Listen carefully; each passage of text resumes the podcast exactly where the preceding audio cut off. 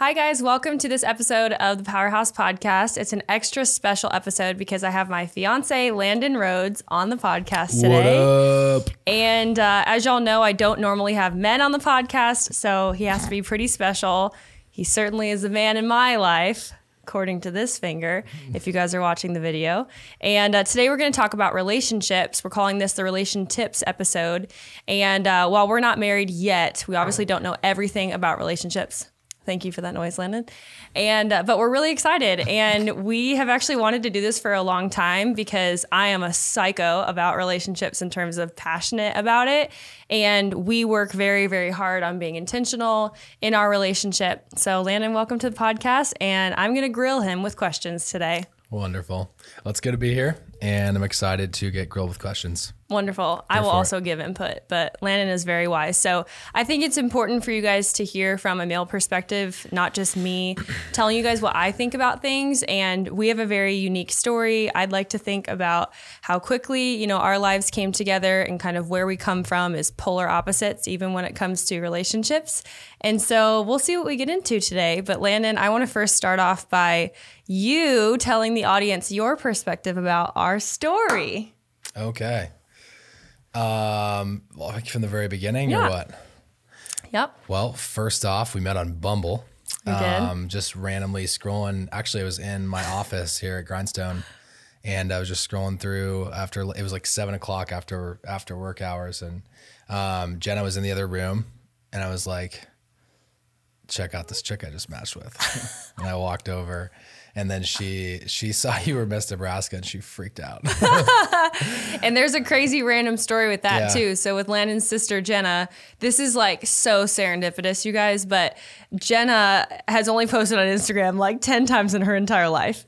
At that point it At that point, yeah. yeah. And so we went back and I followed or I followed her or something, and I looked back at one of her posts and I was like, "Yo, this looks super familiar." And as you guys know, who follow me, up until recently, like every third picture, I would post a quote of something because I love quotes and inspiration and all that. Now I'm trying to be better about reels and all that jazz, so I'm trying to make them more videos um, like this one. But you uh, it was so crazy. I was looking at her Instagram and I scrolled down, and lo and behold, there's one of my posts from three or four years ago that Jenna had posted. It was an Elle Woods quote from Legally Blonde, and she just saw it on Instagram and liked the quote and just reposted it. She didn't tag me or anything, but it literally said at Megan underscore Swanson at Powerhouse Pageantry underneath of it. And so we found that out on like our first or second date. I remember you guys were So Christmas wild. shopping. Landon is a huge giver and a wonderful heart, and he was you were donating like truckloads of things from Costco to oh, Boys Oh, yeah, and Girls Club or fun. something. Yeah. Yeah. And we found that out, and it was super cool. That was that was around that time. So yeah, we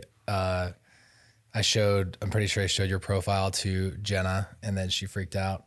And then we proceeded to text just constantly. We I'd never texted so many, many so many times in my life without talking to them because usually I'll text uh you know t- even even just with guys even just like friends of mine like I don't text that often until like we meet up and then obviously you get to know a person better just after you meet them face to face but that was not the case with us we literally texted in circles for like a month mm-hmm. probably. Mm-hmm. And then finally after like two or three weeks i think we finally got on our first facetime which is hilarious. Yeah, I don't even because we're very visual people and we have no problem getting on the phone or hopping on facetime. Yeah. but for each other apparently we did. So yeah mm-hmm. we did that. And then um yeah i just like started speeding up like crazy i would say from basically the first six months was just uh you and i just making very quick decisions upon like am i going to mm-hmm. spend the rest of my life with this person or am i not? Mm-hmm. And we make very very quick decisions in everything else that we do so it's no surprise that relationships was one, also one of those things.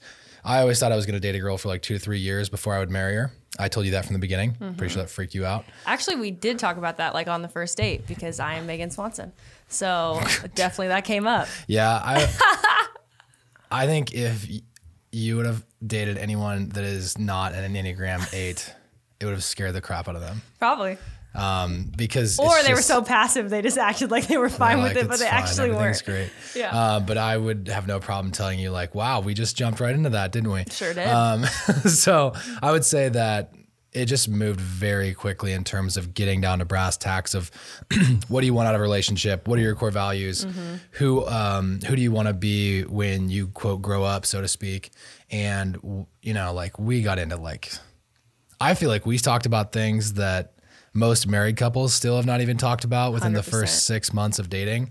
Um, and then obviously after the six month, we kind of made a decision and I didn't realize how much of a catalyst this would be, but I basically um, asked you what the um, What the oh I just asked you like what do you want the future to look like between you and I, and I think that was like a light bulb moment where you realized there was a future um, because you were way doubting yourself, I think, um, or doubting us, I would say more so, or not even doubting, just more or less like Like, not getting your hopes up or not. Yeah, Yeah. you just like plan it. I was waiting to go there until we could go there. Yeah. Yeah, and we went there on our six month anniversary, and uh, yeah, then literally like life accelerated twice twice the speed. Mm-hmm. Yep. A month and a half, two months later, we were engaged, Yep. and I think we looked at rings like the week or two after.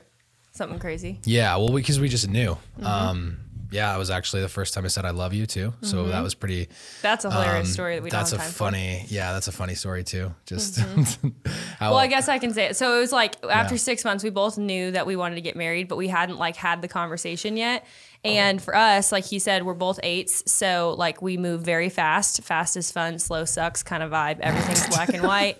And so if you're not like running actually through the wall, are you even running at all? You're That's not. like the lifestyle that we live.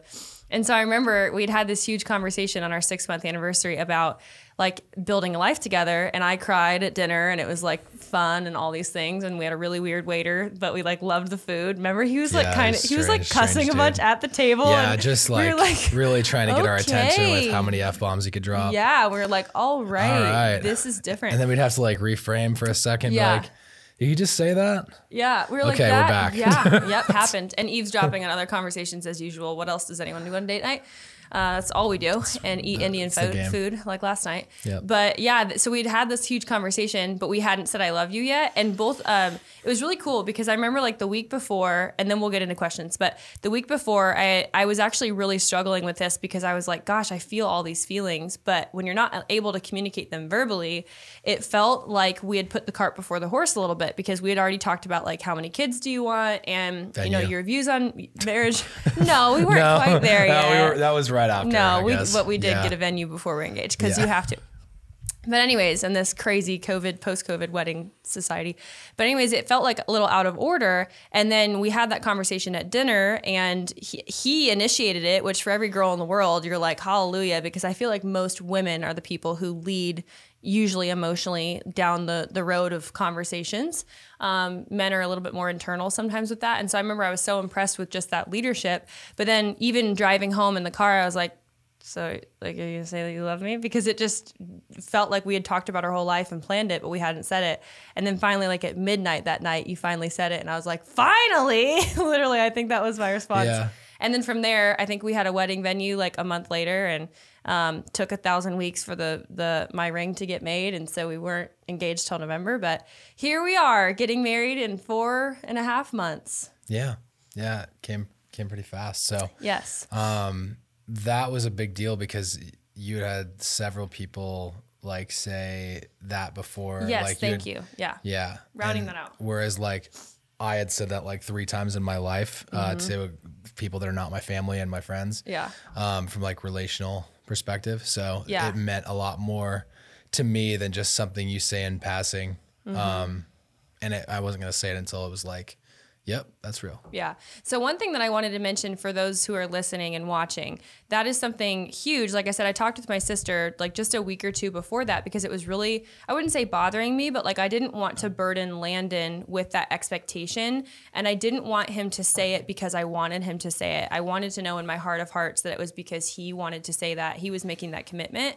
And I think a lot of girls find themselves in that position where again, if you are unequally yoked with somebody or if you're just on a different emotional intelligence journey, which could be the guy to the girl too, um, it can be really difficult because there's this vulnerability kind of like you're t- you take different steps in your relationship. And I remember with you, like Landon was the first person, not to stoke your ego, but you're the first person that I went on a date with, and I was like, there's no way I'm ever going to be able to be totally transparent and like myself and weird and like no makeup hanging out in my pajamas because I thought that Landon was so impressive. And I was just like, oh my gosh, he's like on my level and all these different things. And so I remember internalizing, like, will there ever be a day that I can just like totally let my guard down? Be weird be weird. And here we are. And, uh, if you only knew. and so, anyways, I had that conversation with my sister, and she had talked about how that was actually really hard for her and Joe, too, her husband. You guys know Allie on the podcast. And Joe, um, uh, Allie was actually Joe's first relationship ever. And so they had to have that conversation um, 100% because Joe had never said, I love you to anybody. And Allie, who is just, we think exactly the opposite, you guys know that by now, having heard us both on the podcast, she said, Well, why don't you ask Landon what I love you means to him? And that just didn't even Brilliant. occur to me. And I was like, oh my gosh, it could mean different things to different people. And she's like, yeah, depending on how much they said it as a family and how many relationships they've been in. So I remember yeah. I ended up asking you that, and you were like, yeah, it's like a really big deal to me. And I got to express then that opened the door for me to say, well, I felt like that choice has always been taken from me because people said it to me literally within three days or three weeks of dating me. And it was just this like wall of like, yo, relax. And then you're just kind of locked into something something. And actually, I think for me, that's a reason why. Uh, particularly for some relationships, I probably actually stayed in them longer than I ever should have, even though I knew that that felt weird even in that moment. And I think a lot of times people don't have the courage to use their voice, even when they do see red flags. Not that that's a red flag, that's completely fine if it's the right person, but that kind of makes them feel like they that takes their choice away because then you're just like, thank you, right? I, or you say it, thanks. but you don't really mean it, and now you're kind of like, locked in. Mm. Yeah. So, one thing that I wanted to start off asking um, you was one thing that we talked about early, and that I get a million questions from my clients, like in individual client sessions, is about non negotiables. Mm. And that's something that you and I, like I said earlier, actually come from very different backgrounds when it comes to dating and relationships. And we had some pretty tough conversations, serious conversations early um, that kind of helped us to navigate what our non-negotiables were what we were looking for. So how did you in your adult life come to find out what those non-negotiables were and being able to communicate them? Was it through dating? Was it through reading books? Was it through trial and error? What's your perspective on that? It's 100% through dating. Um, I don't think any books that I read really told me the only non-negotiable or the only thing that I would say I learned from like reading um, books at all was, or from that perspective was that I guess I read Modern Love from that uh, the comedian that wrote Modern Love. Have you heard of that Mm-mm. before? Um, it's Aziz Ansari. Oh, and he partners, yeah, I saw that book on yeah, your desk. Yeah, yeah, he partners with a uh, social psychologist and talks about how basically it's like modern day dating. So I did read that book. Hmm. I totally forgot that until right now. And um, then I read Awaken the Giant Within from Tony Robbins. And the only reason that's relevant is because in that book, it talks about like writing your five year future down oh, and yeah, having yeah, a massive action plan. Mm-hmm. And so I wrote you into that five years ago, far before I'd ever met you. Mm-hmm. And um, the whole point is, is like, he basically goes on. It's a it's a 500 page book, but it'll change your change your life. Is the first book I ever read cover to cover when I was like 22 or 21 years old. I was not much of a reader um, before that point, but uh, that book basically forces you to sit down, list out everything that you want in a woman. Mm-hmm. And just by listing out all the things that you want, you start to understand what are the non negotiables because it goes through a filtration process of like, okay, these are my. So basically, you just draw out, you know, in your mind, your your dream girl mm-hmm. or your dream guy if you're reading it, and and then you uh, you map out all of their features, all of their physical features, all of their emotional features, all mm. of their like even expertise, like down to like who they are as a person. What are, what maybe are some things that they bring to the table from a relationship, even from a skill set standpoint of like if you hate cooking and mm-hmm. you want mm-hmm. somebody that loves cooking, 100%. like you should probably find that. And so like that's a good example of just like a a soft skill and like a physical skill that's super useful. Mm-hmm. And because like the, that doesn't seem like a big deal now, but if you can, if you haven't found that person yet, the realization that you can just like write that down and and I'm not big on the word manifest, but literally just like bring that forth mm-hmm. into your life, mm-hmm. like truly manifest that into your existence, and that's what I did. Yeah. Well, it's it's one of those. I think about like how how can you know if you've found something if you don't even know what you're looking for. Exactly. And I think another thing that parallels with your non-negotiables is figuring out how to communicate your needs, and that's another massively difficult thing that a lot of people want help with. So I'd love to ask you that next. How I found my non-negotiables is I read a book called The Sacred Search, which I re- recommend to all of my clients. I forced Landon to read when we were first dating, and then he wouldn't read part of it, so I would read it to him after date night, and I was like, Yeah. here we go. So, but even that like tells you a lot about the person that you're dating. Like if that would have massively annoyed him, we would have never gone together because I like to live at lightning speed. And I remember in my previous relationships, one thing that made me know that we were unequally yoked in a sense or that they didn't meet my non-negotiables was that they were not a self-starter. And b- because I felt like I was momming somebody and that I was like, "Hey, can you watch this YouTube video? Hey, do you, you know, are you reading any books lately?" We both like that the other person is a self-starter because there's always Yeah. something to talk about at date night. We were just talking about this yesterday. We were like, in 80 years, we're still going to be like eavesdropping on date nights and laughing at other people's conversations and just like having a ball, you know, and and then also just enjoying life. And we come home from work and we have things to talk about. And We do different things all the time. Hundred percent, right? And that's not everybody's vibe, but that's something that both of us learn through dating and figuring out that it really bothers us when people aren't like that. And is it because it's right or wrong? Absolutely not. But books like The Sacred Search, um, if you haven't dated yet, or even if you have dated and it's been catastrophic or good or neutral or whatever, I think it's really, really, really important to find the language that um, that you can put words to what you're actually looking for. Because otherwise if you can't where there's not clarity there there can't be breakthrough. So it's like if i can't know that i that the words self-starter mean a lot to me or faith somebody who comes from a great family okay not just faith but what does faith mean? In what context? Is that a weekly thing? Is that a monthly thing? Is that a daily thing? And i think that part of engaging in a healthy relationship it requires you to get real and get vulnerable with yourself and your own thought life and your needs so that you can put that out there and it's either going to go massively wrong which is also okay because then you don't waste your time with somebody 5 years down the road and realize that they're a psycho or that they you just aren't you're not compatible or you get married cuz you're lonely and you're super not compatible and now it the only thing you know worse than being alone is wishing that you were. And so it's so so so important to figure that out whether you're in a season of singleness or whether you're dating and you haven't had those conversations yet. But i would just advise and encourage people like even if you are in a relationship and you haven't had all those tough conversations yet, now is the time to because again, like you don't want to get married to somebody just because they're available. Like God has somebody very specific for you, and the you know when two people who are correct from, for each other come together, you should always be stronger, safer, more protected, you know, more powerful together than you are apart. So, do you have anything to add to that before I ask you? yeah, you? I do. Yep. Uh, so I, I remember after breaking up with my ex, my buddy, I was pretty pretty wrecked from that. Um, my buddy called me, and I was basically negotiating with myself whether or not I was going to get back together with her. I don't we even all know, do. I don't even know if you knew this, but I was sitting, I was like laying in bed or whatever on the phone with him. Is Steven. and uh, Our best man. our best man at the wedding. Shout out. um, so we, I was sitting, and this is really fun. I don't think I've ever told you no, this. you but, definitely have um, so he, I, I like he he asked me, he's like, so what are your non-negotiables? Hmm. And so guys guys do this too, by the way. This isn't just women that, that do this, and everyone should. Yep. Um, and he asked me because he has very high standards, and I like you know, and, and that time I thought I had very high standards too. And this is pre Megan, so um, he. Uh, he goes, "What are your non-negotiables?" And I'm like, "Well, she's got to be nice. Um, she needs to believe in God." And like I was totally drawing a blank, kind of like I am right now. Mm-hmm. And I listed maybe like one other thing, like, oh, mm-hmm. oh, she has to be fit and healthy. Mm-hmm. It's a rule. Like it's it's yes and no. So those three things. and he's like, what else? I'm like, I don't really have anything else on my list. And I was literally had like a note on my iPhone.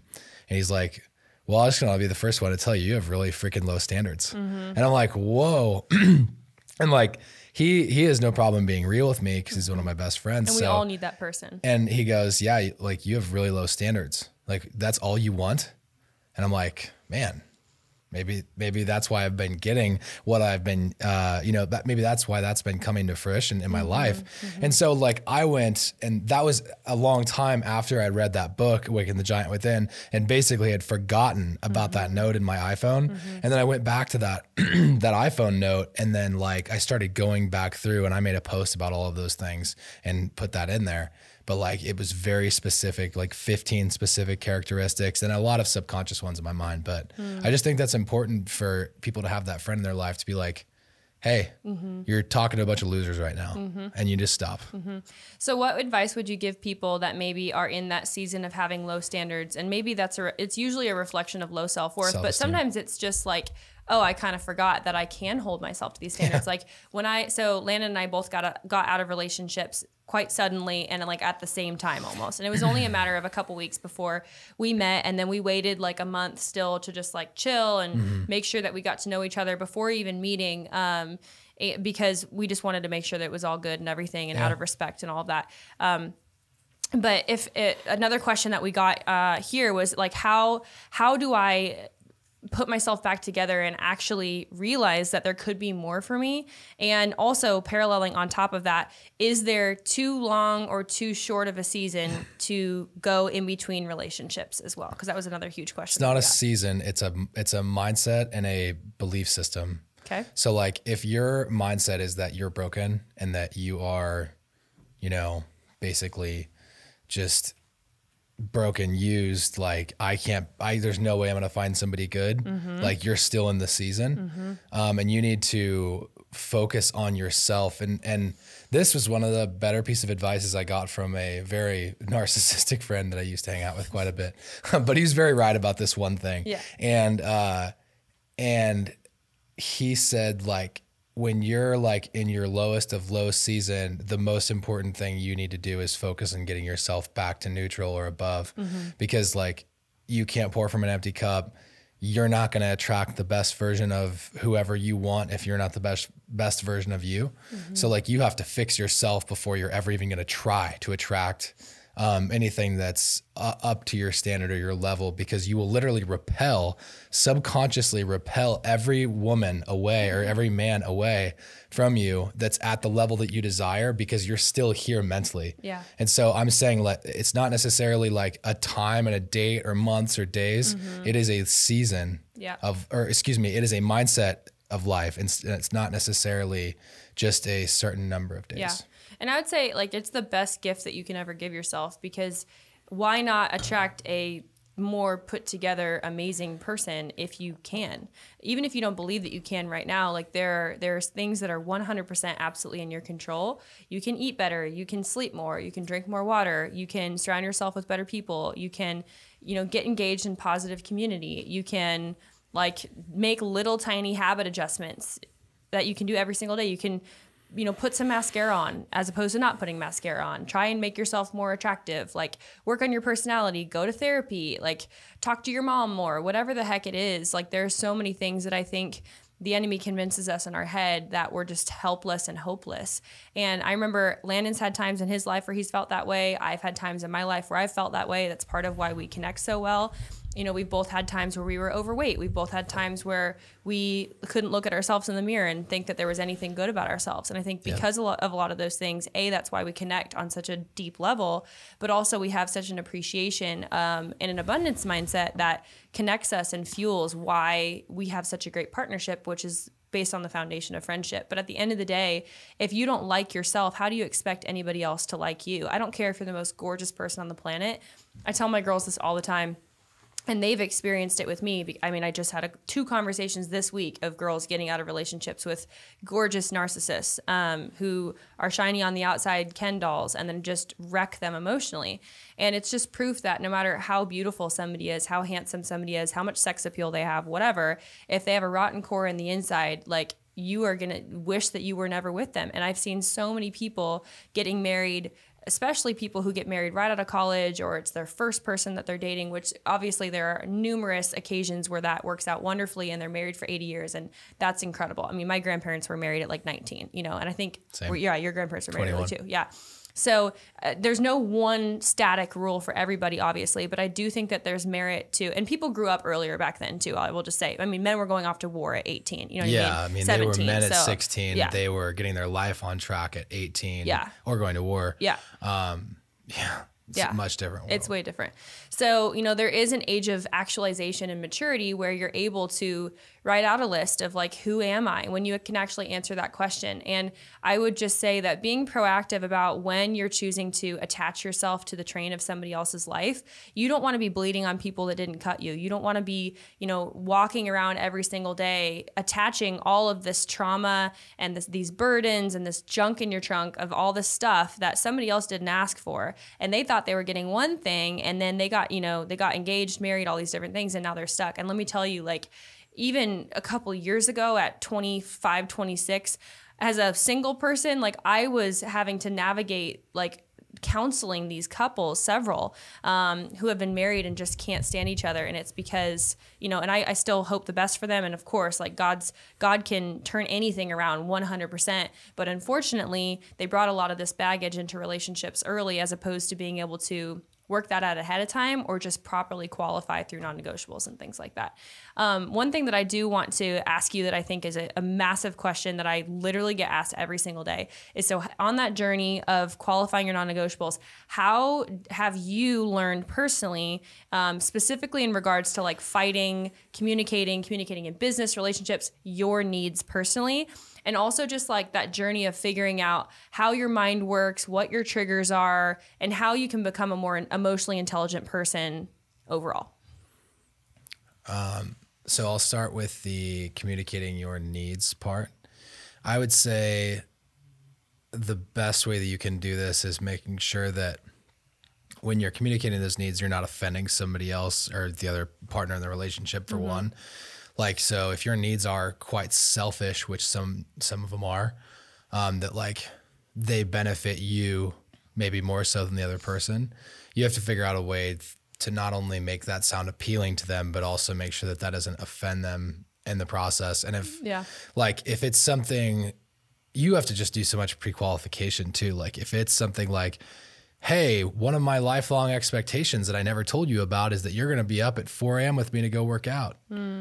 And you don't actually tell that person until Yeah. you're seven, eight, ten months into dating and like you're in love with that person, but they really don't like hit that thing. And like that's such a small one, but Yeah. maybe like, But maybe uh, not maybe like having, people. having kids. Like say you skip over that and you're like, well, I didn't actually want kids. Holy crap! You just wasted ten months of my life. 100%. Like that. That's very that happens um, all the time. There's people that are avoiders by nature, and we're the antithesis of avoidance. Um, we're literally gonna like run right at it. Yeah. But I, I think that first of all, just understanding what your non-negotiables are, writing them down, Mm-hmm. and then finding finding ways to seed them into conversation unoffensively is really important. So Yeah. like Yeah. you asked me, what are your thoughts on this instead of being like, if you ever do this to me, I'm X. Yeah. Or I'm out. Y. Yeah. Risking the relationship Yeah. in terms of ultimatums are literally the Yeah, ultimatums. stupidest thing you could possibly do to a person when you're trying to have them make an impact or Dumb. trying to make that make a change. Yeah. Yeah. Um, it's good, babe. When you're and say something is subconscious that you see somebody doing and you like can't get yourself to tell them like I want this person to change this thing about them. Mm-hmm. First of all, you got to check your behavior. Are you modeling the behavior that you want them to actually follow in? Yeah. Because if you're the leader of the relationship in that area, um, you, you know, and it, say so. I've used fitness as an example all the time. That's a good example. But so say like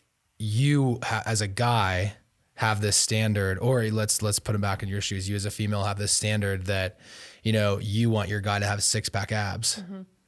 But then you are sitting on the couch eating Doritos all the time, drinking all the time, um, eating tons of fast food, not taking care of yourself, and you're totally letting yourself go. But you have this expectation of the other person that they're supposed to take like supreme care of themselves and Yep. they're supposed to hold their standards here while your standards are here. Yep. There's no way those people are going to meet you. First of all, they're not going to ever be what you want them to be, and they're not going to meet. They're going to meet you where you're at. Yeah. So um. I think just model the behavior that you want Yeah. is a good way of doing uh, of subconsciously getting what you want to have happen in the relationship because if you lead that way and eventually they will see it they'll notice it mm. they'll see it it makes you happy a lot of times they'll follow suit Yeah. and if they don't like you just have to you know have the open conversation and be like i've been trying to do this together and i feel like i've been shut down and i want to try doing this as a couple what do you think Yeah. What do you think? Yeah. 100%. but yeah. always what do you think instead of or else Yeah. or else is literally ruin everything Yeah.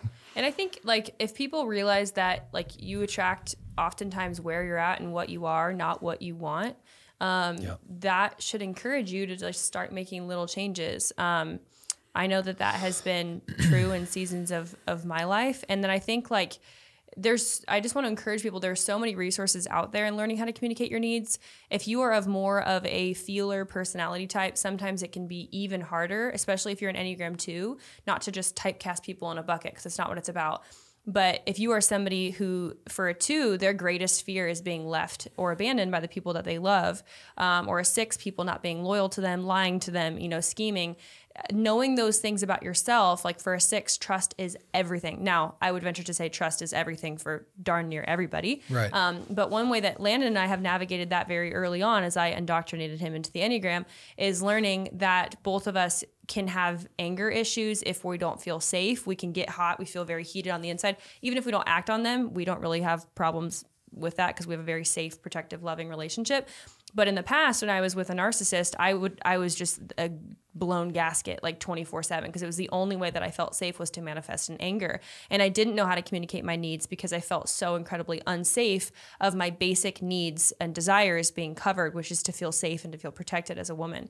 And so something as simple as the Enneagram, going to therapy for literally one or two sessions, they'll teach you this about how to just communicate your emotions, communicate your needs, learning how to use I statements and even one thing that I tell all of my clients, a really simple way that you can learn to navigate your needs is by studying the emotional wheel and just emotional mapping like three, four times a day, just checking in and being like, what do I feel right now? Oh my gosh, if I was able to say, I'm disappointed rather than I'm sad, saying I'm disappointed, you know, then Landon could say, Hey, well, what happened? Like, why are you disappointed? And that can give somebody more lead, um, leading indicators, if you will, to be able to ask more, you know, deeper questions and help you get to uh, that cognition frontal lobe rather than just the amygdala freaking out being like i don't know why i'm so sad i'm just sad which like really is tough in relationships because if something like that happens and you're fighting and you don't even know how to communicate what's wrong then i call that handing somebody a, a poopy diaper and telling them to change it. And it's like uh, what? Like you delivered this to me.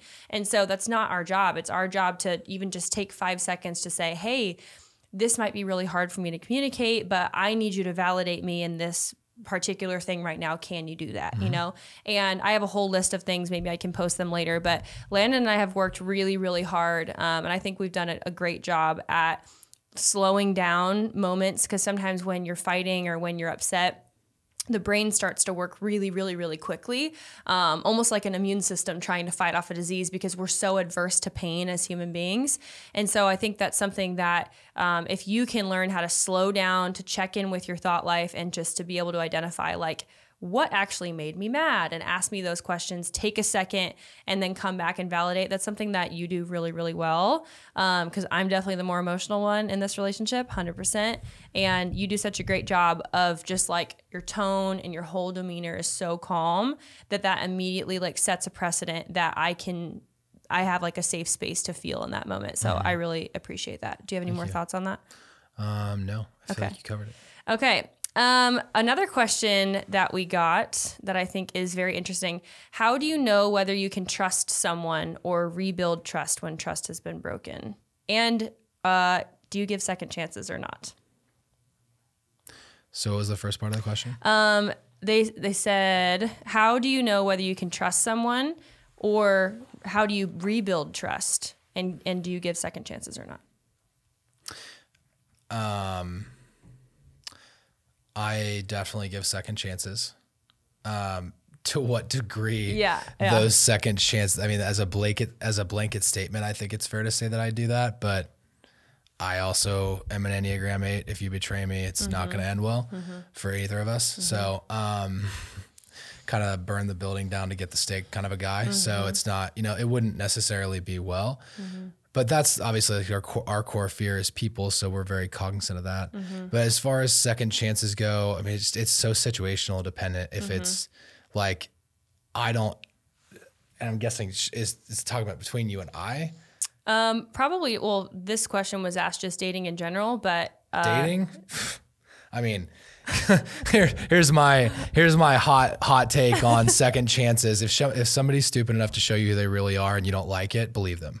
yeah, yeah, Like if they're dumb enough to make a really bad mistake during the dating Mm-hmm. part of life, believe that it's going to be that and worse 100%. inside of a marriage. Uh, okay, I need to chime in. So I always say dating is the wooing phase. And if somebody is showing you red flags or things that give you the ick or things that literally like like make you cringe on the inside or where you're just kind of you tilt your head a little bit and maybe your friends are like they just have a neutral opinion about them but they're not like gloriously green light your family if they do not like They're like, them "Meh." they're usually right unless your family's crazy which you know that's a whole different thing Yeah. but if you have healthy stable relationships in your life or friends that you know like have their crap together and they are not unanimously like yeah for this person they probably are not your person and that's where i think you have to lean into like there are almost 8 billion people on this world you know half of them are the the gender that you're looking for. And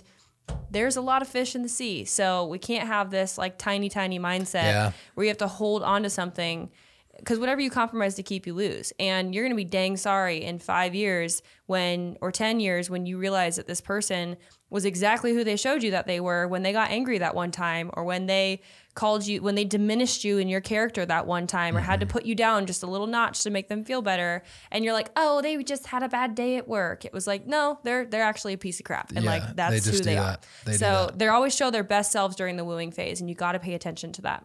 Especially early. Yeah. That's why dating I felt was very easy until it wasn't, sort of thing, or or like it was so obvious to know if you were going to be with somebody long term. At least for me, Yeah. Uh, that became that came very quickly. yeah And uh, my buddy Brandon said this. He's like, dating, uh, long term dating is like dialing in exactly who you want out of life or who you want for your life. And he's like, uh, first girl I dated, 25% certain. 50, uh, next girl I dated, I was 50% certain. The next one was 75% certain. And then, it, like, basically, Yeah. you're using that phase of life as a narrowing mechanism to Yeah. make sure you're getting out the things that you don't want in those people. And, like, Mm-hmm. yes, be selfish, weed them out. You're stuck with them for the rest of your life. So, if there's things that you see in that person that you don't like, yeah you have to understand that like that's not going anywhere. Plan on that being around forever. Mm-hmm. And like the second you want to try and fix somebody, oof, in for a long. I want to speak haul. to that too. So I'm so glad you said that. I think that I, I think men and women both do it. I can't speak for men's brains, but I know as a woman with with how nurturing naturally we are. One thing that I found in myself was that when I was with the wrong person, I leaned so heavily into masculine energy mm-hmm. because I didn't feel safe enough to be like the feminine version of me. Now, naturally, I'm a driver. I will drive through a wall to get what I want. Like you know, I love things like sales and adrenaline and just like roller coasters and spontaneity and all those things are very me, gut impulse person. But what I realized, and actually my mom noticed it after like a month of being with Landon, which was really cool because again, your family will tell you, your best friends will tell you people that are safe and wonderful people in your life. And my mom actually noticed like a softness come over me that she hadn't seen, and it like makes me cry because she said it, and she's like, I haven't seen this in you in like three years. She was like, it's so nice to see. And remember, they told you that my dad told you that too, and he's like, it's so nice to see the full Megan come back of Yeah, like that. something that and he he pulled Landon aside and they had like a father son talk basically and now you guys have very much that kind of relationship which is awesome.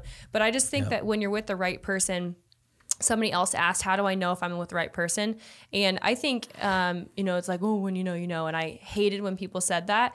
But i really do think that there's i would describe it as peace. I would describe it as like you don't have to feel like in 20 years there's just and there's no fear. Like i completely Yeah. trust you. I always say the most annoying thing that landon does is leave socks lying around but i think it's cute. It's not even it's not even annoying to me. Like yesterday i literally pulled four socks out of the couch and i was Yeah. like Here's your Every- masterpiece. everyone has their vice. sir. It's mine. Yeah, and I I don't know what mine is, but hopefully it's cute and not annoying. But but what's so cool is when you're with the right person, like you don't have to fix major things. So going back to what you said about Right. fitness, I didn't realize that that was something that I cared about so much until my friend Justice called me and literally said the same conversation and was like, "Yo, what are your non-negotiables?" And I I remember I felt guilty for saying them. And part of that was like my Christian upbringing of like hmm. Hey, I kind of want a guy who can like take control of situations and is like kind of hot and like takes care of himself. And I, I remember like I felt selfish to even think that. But then I looked in the mirror and I was like, yo, you work out every day. You What like you work do? super Yeah. hard on like who you are and you're not asking for anything that you're not manifesting yourself.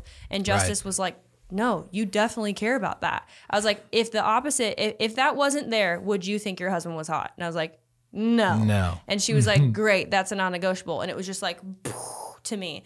And what's so beautiful about that is when you, and that could be, I want a guy who wants to work on a farm. I have a client who's like that. And she's like, dude, if he doesn't know how to handle cattle, he isn't handling me. And I was like, great, love that. you know? I love that. And I was like, kill me. like, I'm the uh, opposite. yeah. But I think you have to know that or else you're going to try and change someone. And what I see in a lot of marriages, you know, they say after seven years, a lot of this stuff comes out, is that you'll see a wife or a husband literally just bursting with bitterness and resentment on the inside of them because they married somebody that they hoped would become something rather than letting them be free. And so, you know, again, we don't know everything about marriage, relationships. We're on our journey, but that is one thing consistently that I can definitely speak to that's like, dude, don't marry somebody until you know like you're you're accepting all of them. You know, it's not your job to change them and they're not going to change. Like you're not going to make somebody who loves to work at a corporate job an entrepreneur tomorrow, no matter how much you want them to, and the opposite, right? And both Yeah. are beautiful, but you have to qualify and know exactly what you're getting into.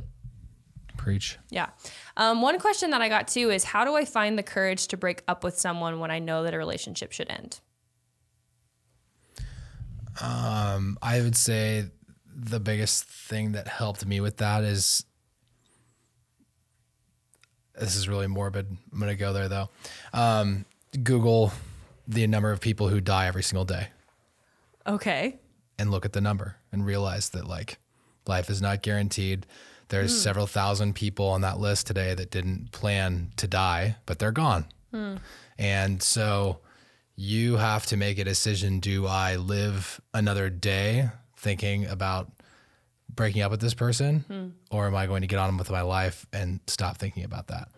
So yeah, it's it's pretty morbid, but it's a very strong reality check if you don't have a lot of that in your life. Mm-hmm. Hopefully most people don't, but mm-hmm. um yeah, like fu- funerals um, are a very interesting way of recalibrating our our mindset of like, oh, I'm not immortal. This ride doesn't continue in this in this form. Obviously, um, that's that's probably the number one way that like quickly shifted something in me where I was like, oh, like I need to make a decision.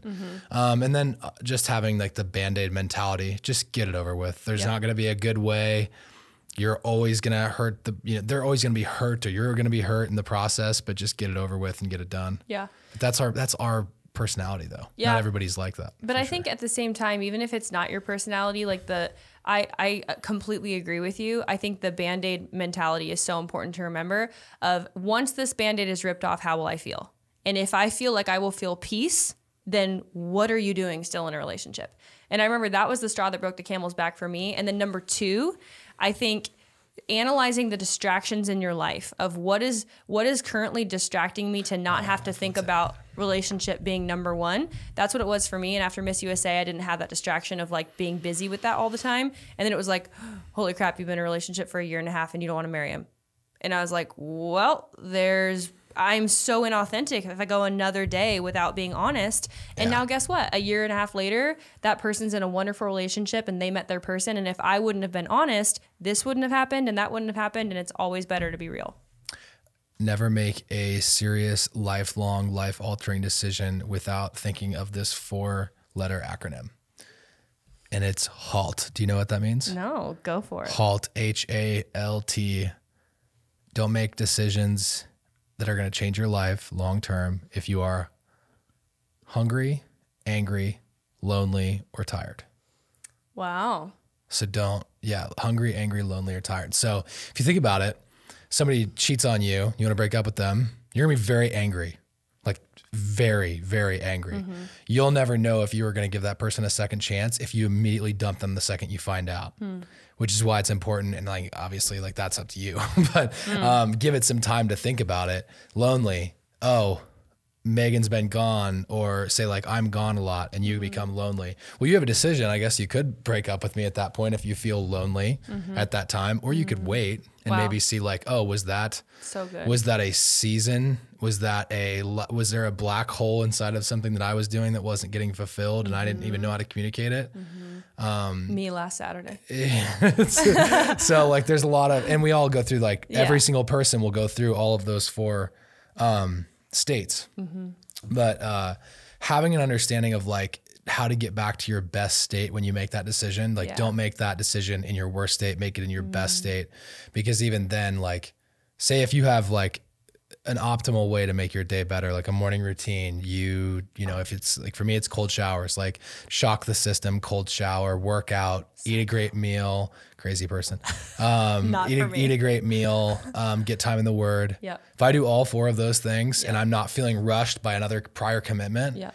I know for a fact I can make a very, very Yeah. good decision and don't make decisions without getting consistently eight hours of sleep. Mm-hmm. Because even getting like six or five hours of sleep consecutively for three or four days in a row Mm-hmm. can literally throw off your entire decision making mechanism. And like you could also massively regret doing that Mm-hmm. on the back end. So, like, never make decisions without like without checking that acronym Mm-hmm. of halt. Yeah. The next question I want to ask is what's the biggest thing that you've learned in this relationship? And I think going first, one of the things that I have learned that I feel like is a key that has just unlocked so much for us is I've learned that like when you are a person of your routine and you work out, you are a better man.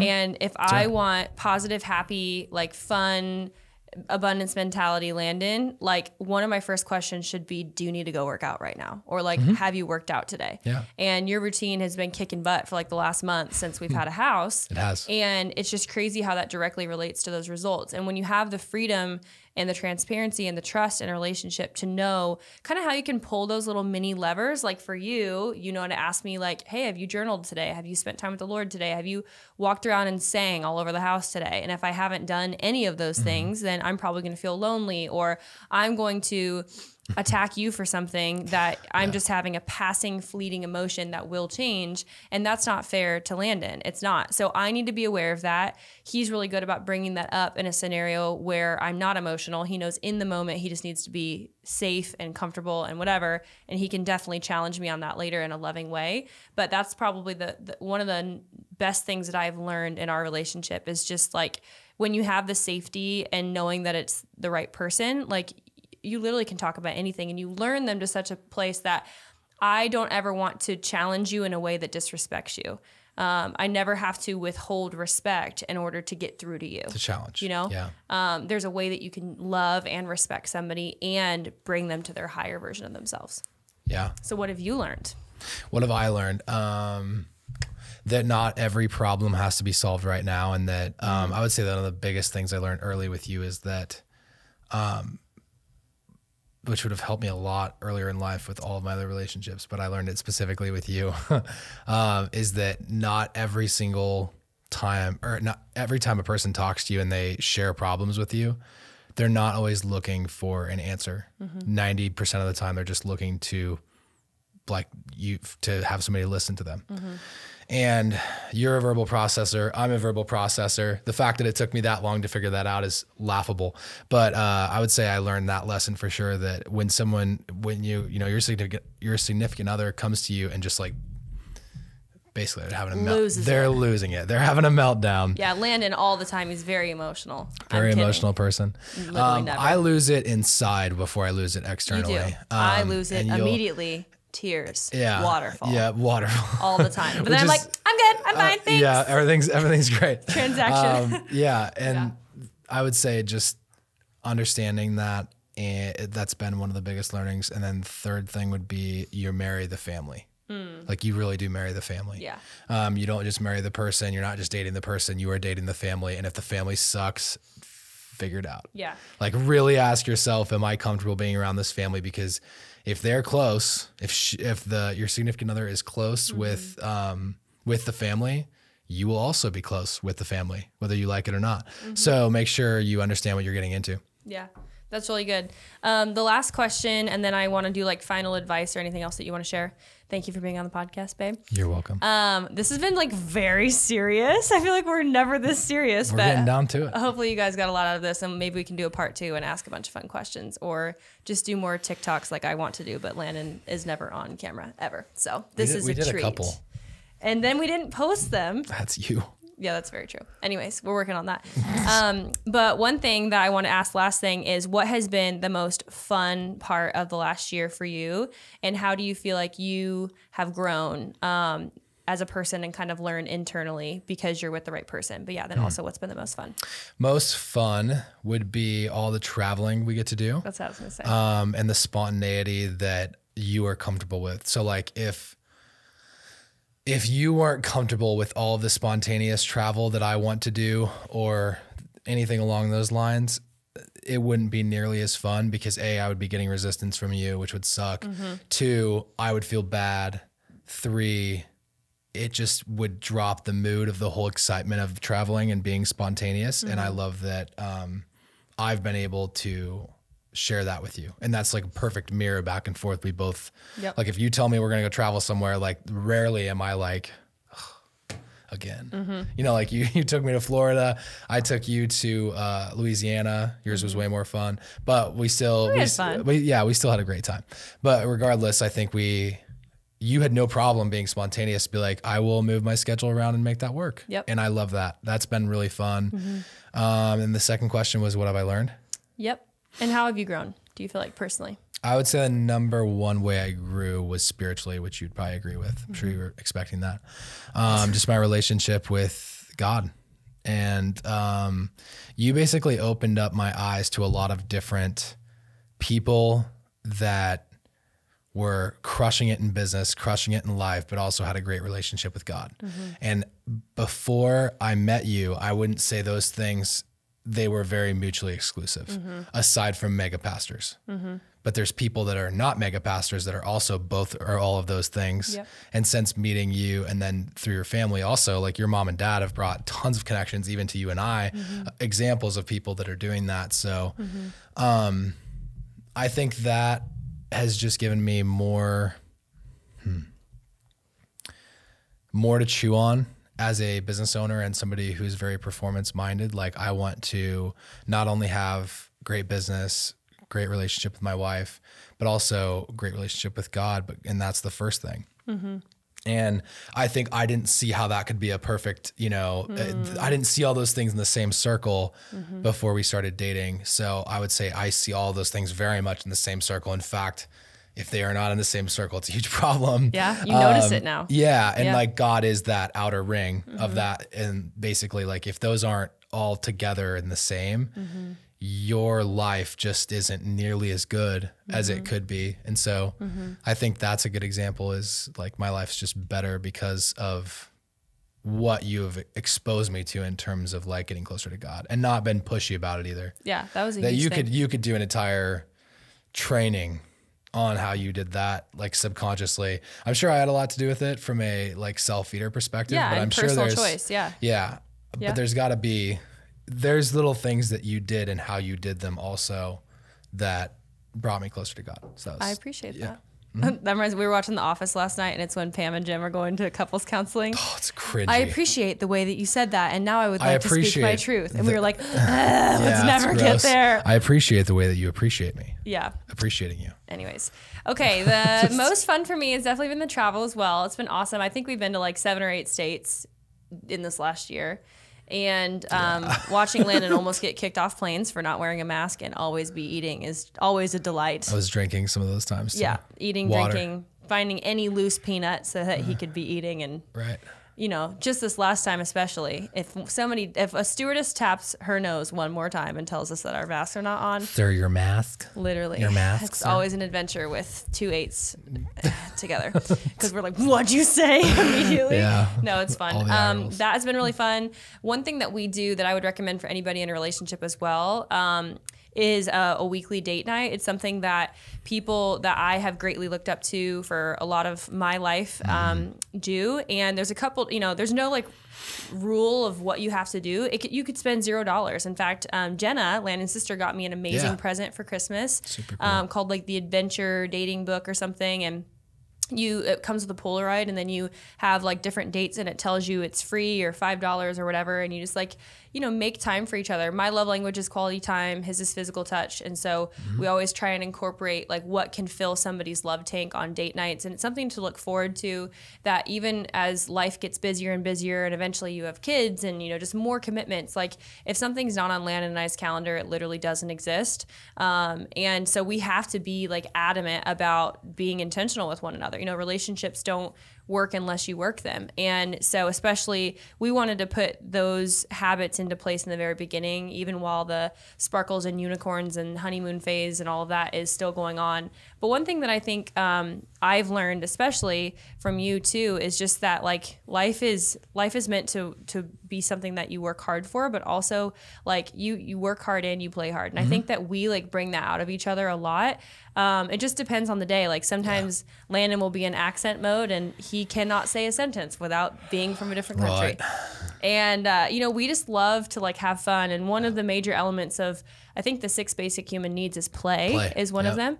And that's something that i think was really like dead in me for a long time. Um, and I, I just i don't know. I think in different seasons of life obviously as you go through grief and healing and different things like there's an appropriate time for everything. But like i think that in addition to your partner making you a better person overall in all the academic and achievement and performance based ways i also think that they should be able to like lighten the mood when you're around them you know take an exhale and that's something that i'm just so grateful that i 100% can do around you which is also hilarious because again i thought he was so impressive in the beginning i was like no, this guard's never going down.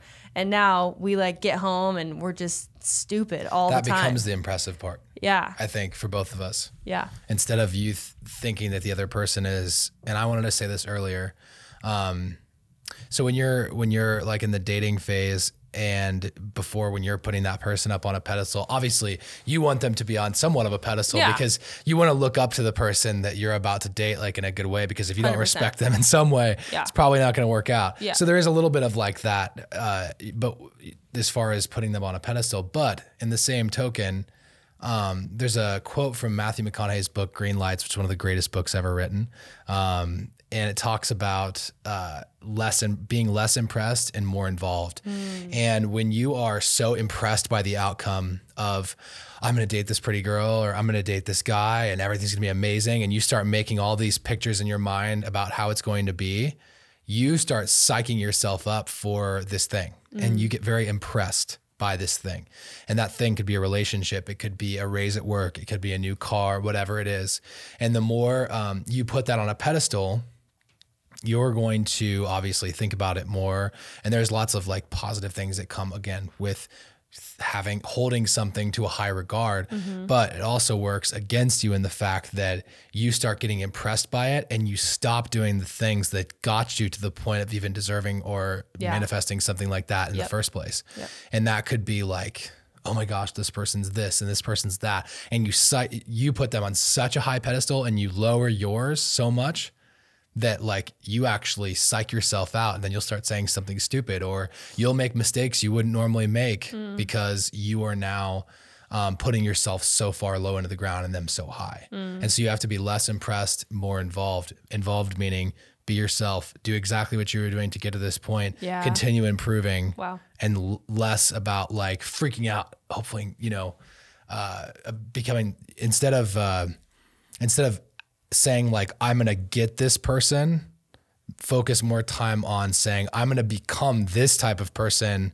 because this type of person i want to become attracts whatever the heck i want 100%, baby. yeah Yeah. And I remember like that was something that I dreamed of my whole life was because like I feel like we're pretty high caliber people. We work super hard on who we are, and And very you high standards. Like we do, and and I think for a long time, like, and I, uh, you know, you guys watching are pageant girls, a lot of you, or Landon's people, if he cross posts this, and it's hard because did you go? Oh, yeah.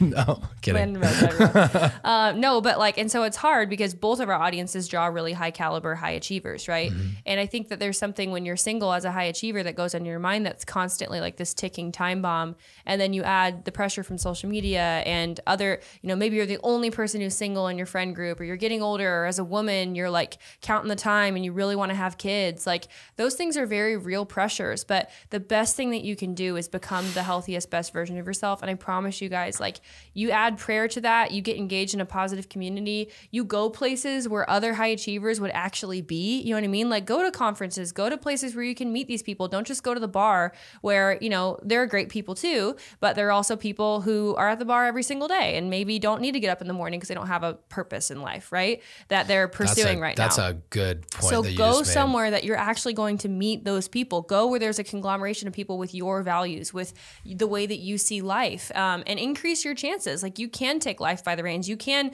join online dating if you want to, or if you don't feel peace to do that, then don't. You know. But at the end of the day, um, I love what Landon said about, you know, get yourself ready. And then when you do find that person, work to keep doing the things that you've been doing. So they always say, like, continue to date your wife, continue to date your husband. Like, if I know, I know without a shadow of a doubt because of who Landon is and the amount of integrity that he has, which is the number one word that I would use to describe him, that he will never stop being the person that he is. And that is so satisfying to know that it's not just like, you get married and now all the work is over and now you hate each other five years later because they are sitting on the couch every single day drinking a beer doing nothing Right. as opposed to like going home and continuing to like always have a next mission to conquer together and that that's what keeps things exciting you know what were you gonna say I kind of lost it. Dang it, sorry. What were- I was talking about right before that, um, doing things to meet the right people, going places and being. Yes, right got place. it. Yeah. Okay. So on that note, the people, if you're looking for a high achieving person, the odds of meeting them at the bar are actually lower and lower and lower the older that they get. Mm-hmm. Um, now you're in college.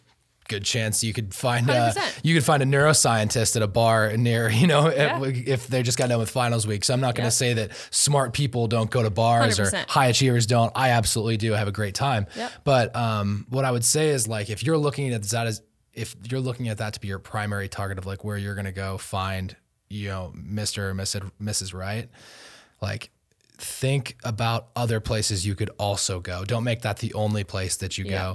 go. Um, you know, I was walking with my friend who's single through a uh, business conference, and he was like looking around. He's like, "There is a lot of good-looking women in here." Mm-hmm. I'm like, Yeah. no kidding.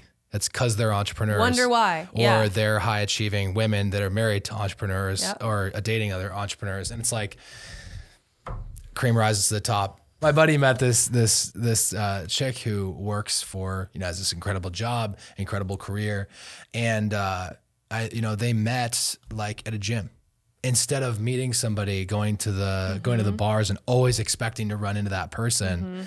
It's 2022. It's a different world. Like Another thing is dating apps. Like we met on a dating app because we had literally no time to mess around with dating. And Yep. we were impatient people and didn't want to go out to the bars 700,000 times to Not to try and wasting money. to hopefully try and find that person. Yeah.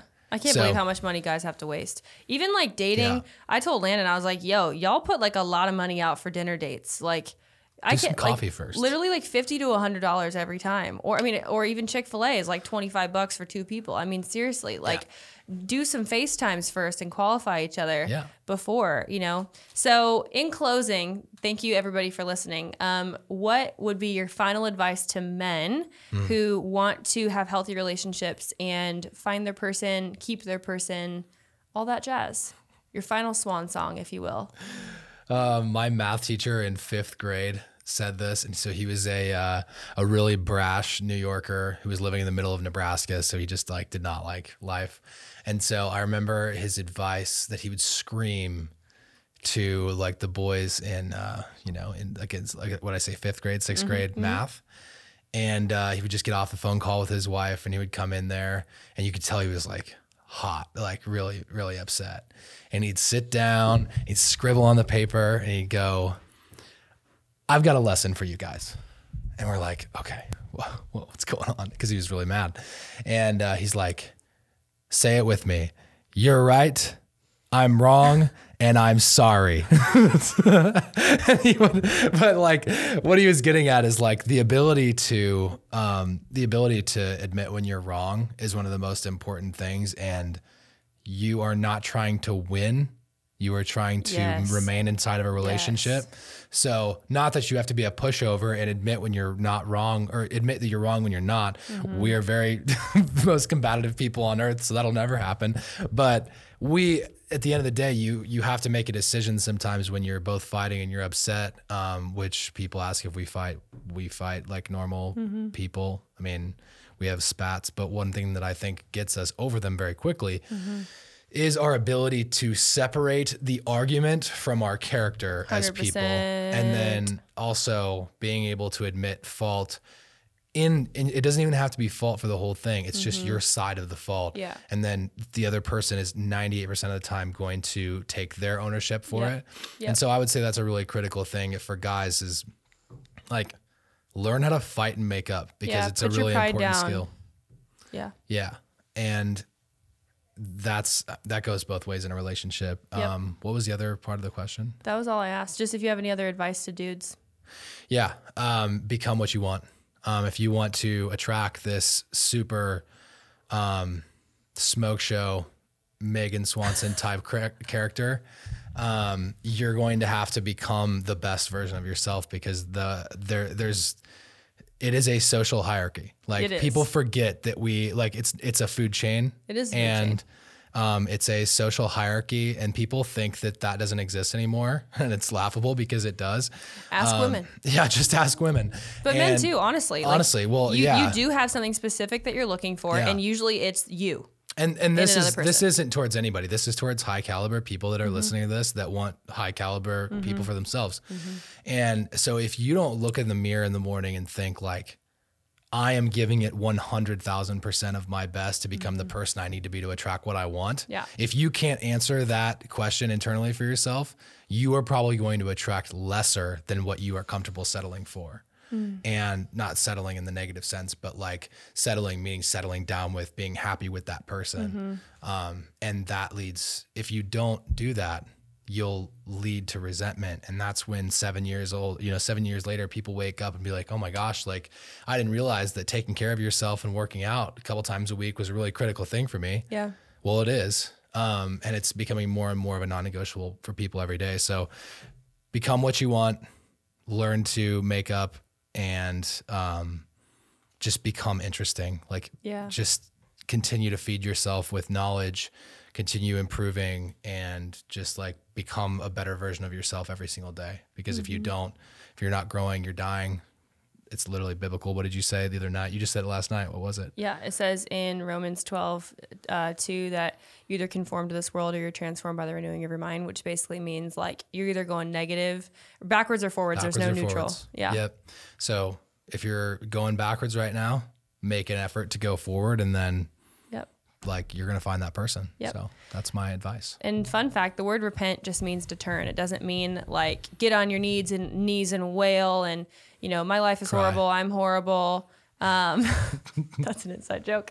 Um, Landon never cries. Same, just kidding. um, but no, the word repent just means to turn, and we all have the capability of turning, whether it's our the way that we speak to people, whether it's turning our pride around and asking God to help us even understand what what a step of humility would look like, um, or whatever it looks like. But my advice to women would be um, number one is you always deserve to feel safe and protected. That is the most universal need of a woman, in the same way that a man's universal need is to feel respected. So, mm-hmm. women, you deserve to feel loved, you deserve to feel cherished, you deserve to have a man who will prioritize that. Um, Landon and I talk about that all the time. And, and honestly, even knowing that about yourself for men and for women is a great way to start conversation and communication. So, chances are, if you are a man, man and you're ticked off, you probably felt disrespected. So it's way easier for you to say, Hey, I am feeling disrespected right now, rather than you're so disrespectful. You know what I mean? It's it's a slight change of tone that can say, Hey, I'm experiencing the feeling of disrespect when you did this. I'm like, I'm really kind of processing that and I'm sad about that. That person can all of a sudden be empathetic and they can come to your side. Landon and They're separating I, it. Yeah, Landon and I talk about it. It's taking the gun away from someone's head and pointing it, you know, over there to where you can have a mutually opposing enemy that you're both looking at and say, yeah, we're going to attack this enemy together and we're going to conquer it rather than it being us versus um, the other That's me the versus skill. you. Yeah.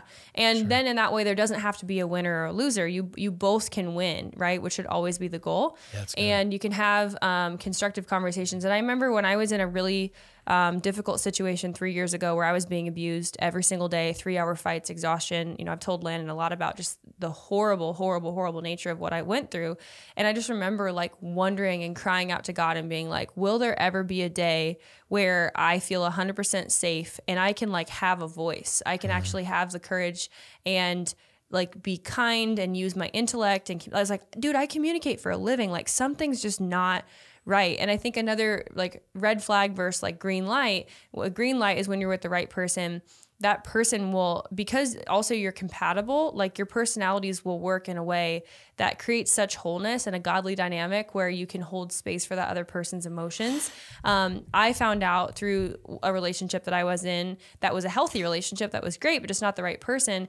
That I couldn't be with somebody super emotional that like had an emotional need every single day of like something's wrong because you didn't text me for three hours. Like some people rock on with that and they love to like come and support that person. They love to be there for them. They love to validate that need. That's just not how we roll. Like we're we're so independent. It's like, hey, you want access to my calendar, like whatever, cool, but at least you know what I'm doing, um, where I am. But like if I'm if I don't pick up, I'll text you within, you know, a reasonable amount of time.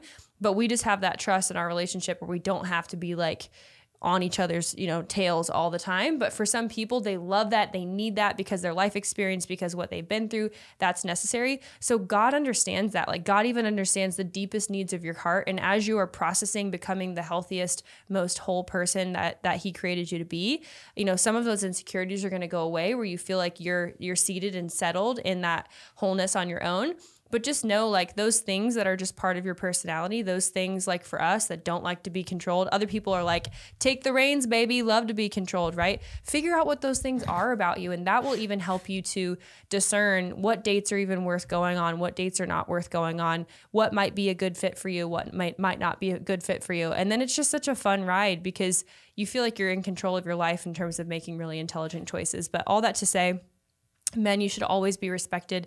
Women you should also be always be loved valued cherished and feel safe and protected.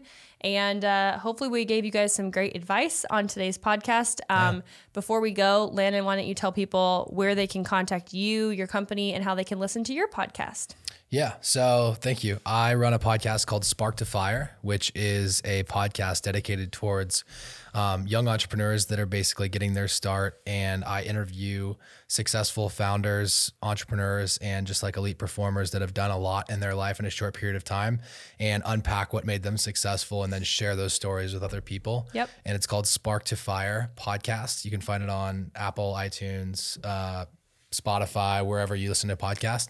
And uh, I'm probably most active on my Instagram, which is just Life of Landon, L A N D O N, Life of Landon. Um, yeah, and then companies is company is uh, Grindstone. So Grindstone Agency on Instagram. If y'all need, you know, anything from video podcasting to paid advertising, we crush in all three of those departments. And uh, they love- produce this video that you're watching Yeah, so we produce. We have a studio here, as you can see. This is the our podcast studio that we're in. Yep. Um, they also build studios for people. If you are not Yeah. in, if you're in Nebraska, if you're not in Nebraska, they can come to you and they design beautiful studios start to finish. We will even uh, fly out to Cancun or to Spain. Yeah. and we will build build a studio wherever Gladly. you want If Yeah. there's a beach. Uh, Yeah, yeah, no. if you're in Alaska, we- sorry. Actually, I'd like to go to No, I would totally go. Yeah, any anywhere in the world that you guys uh, need a podcast studio built, um, we build podcast studios. We do, you know, all of the podcasting managed services as well. So, And paid media and any video you could ever imagine. Yep, just finishing out documentary right or a documentary right now for the Teammates organization. So, Mm-hmm. um, lots of exciting stuff going on at Grindstone. So, Grindstone, Yes. Life of Landon. If you guys want to find me, And last but not least, uh, Landon also has an amazing Facebook group called Iron Sharpens Iron.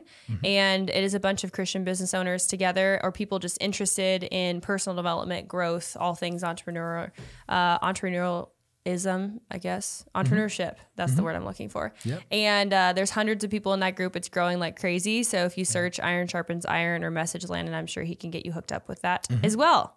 Yeah, iron sharpens iron, and then it's the little sword sign. Entrepreneur group is what it's called. So yeah, All right, guys. Well, thank you for listening to this episode of the Powerhouse Podcast. And with that, we'll see you guys next week.